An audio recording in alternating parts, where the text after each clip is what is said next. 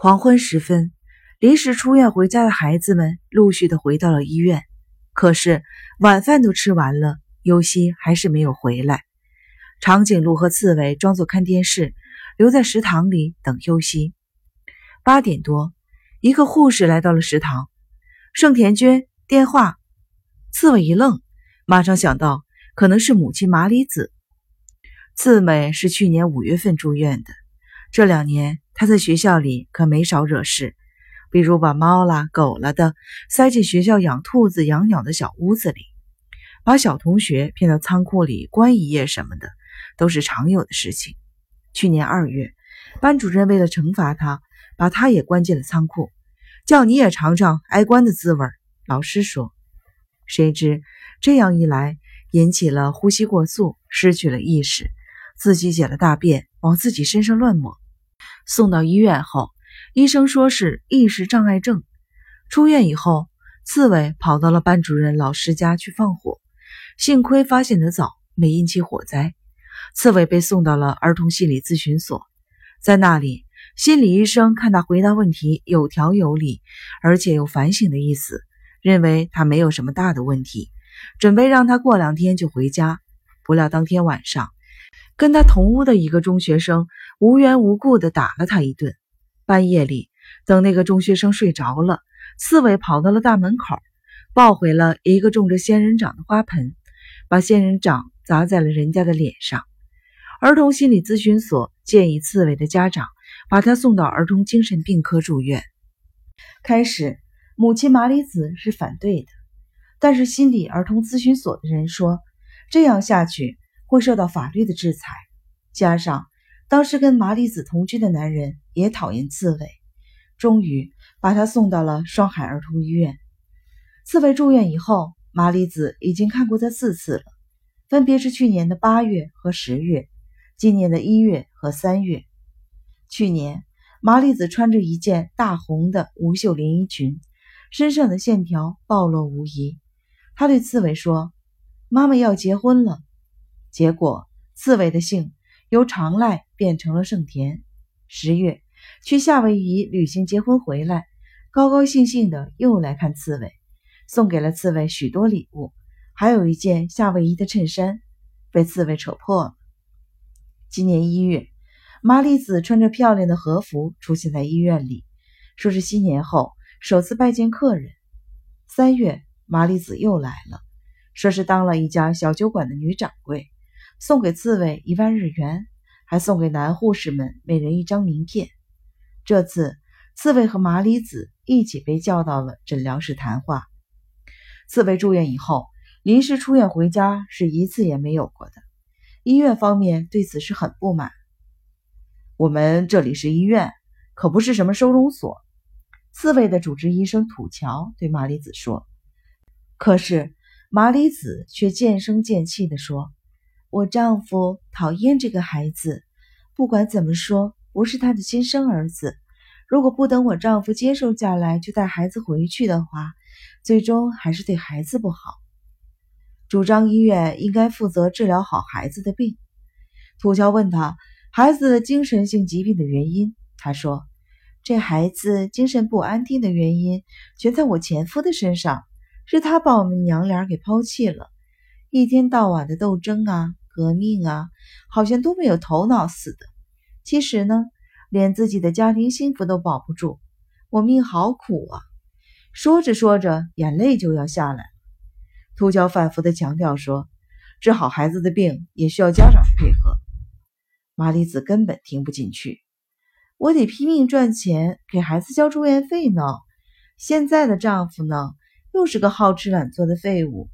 大夫啊，我没有嫁好男人的命啊！最后抓着土桥的膝盖诉起苦来。几乎不来看孩子的，除了长颈鹿的家长以外，就属刺猬的家长。不过，麻里子每个月还打一次电话过来，基本上都是在喝醉了之后，心里觉得寂寞，想听听孩子的声音。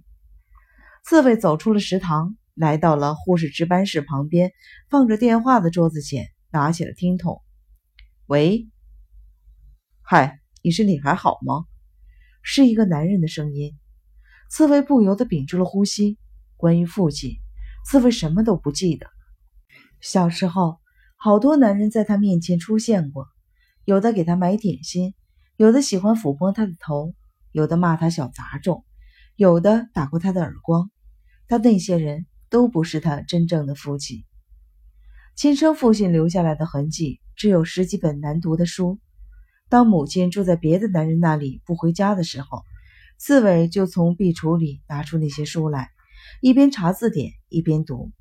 虽然好多地方读不懂，与其说是想理解书的内容，倒不如说是想接触父亲亲自买来的东西。刺猬觉得父亲不像母亲那样愚痴、幼稚、没有责任感。直到现在，父亲仍然默默地致力于社会改革。在刺猬的心目中，父亲与跟母亲在一起的那些猥琐的男人不同，父亲是一位英雄。刺猬觉得自己身上流着父亲这位英雄的血，所以母亲把他一个人扔在家里挨饿，他也忍受得了。电话那边，莫非是父亲？为什么现在给我打电话？是要来接我吗？是要拉上我，准备把我培养成一个革命领袖吗？还好，刺猬从喉咙里挤出了这两个字：“跟你说话，这是头一次吧？”对方的声音好像比自己想象的要年轻，而且舌头打不过弯来，大概是喝醉了。你妈的记事本上写着这个医院的电话号码。刺猬吃了一惊：“您见到我妈了？”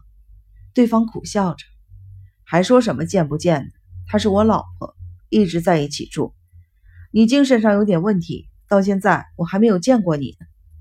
说到这里，刺猬才意识到是自己太傻了。电话那一头根本不是父亲，不是自己崇拜的英雄，而是那个姓盛田的、从来没有见过面的男人。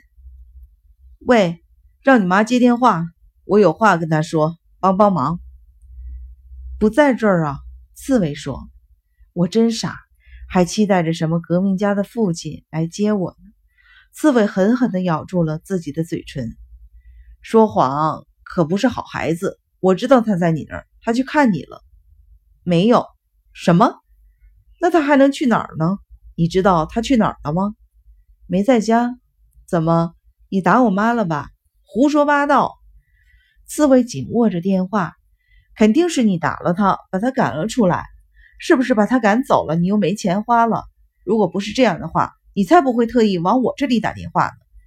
小兔崽子，再胡说八道，小心我揍你！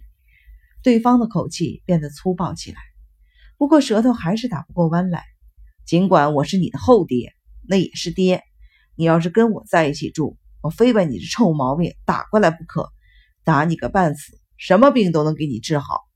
在你这个没用的小兔崽子身上花那么多钱，连老子玩的钱都没有了。快让你妈接电话，不然有你好看的。刺猬闭上了眼睛，深深的吸了一口气。你下面那个小鸡鸡太小了。刺猬冷笑着。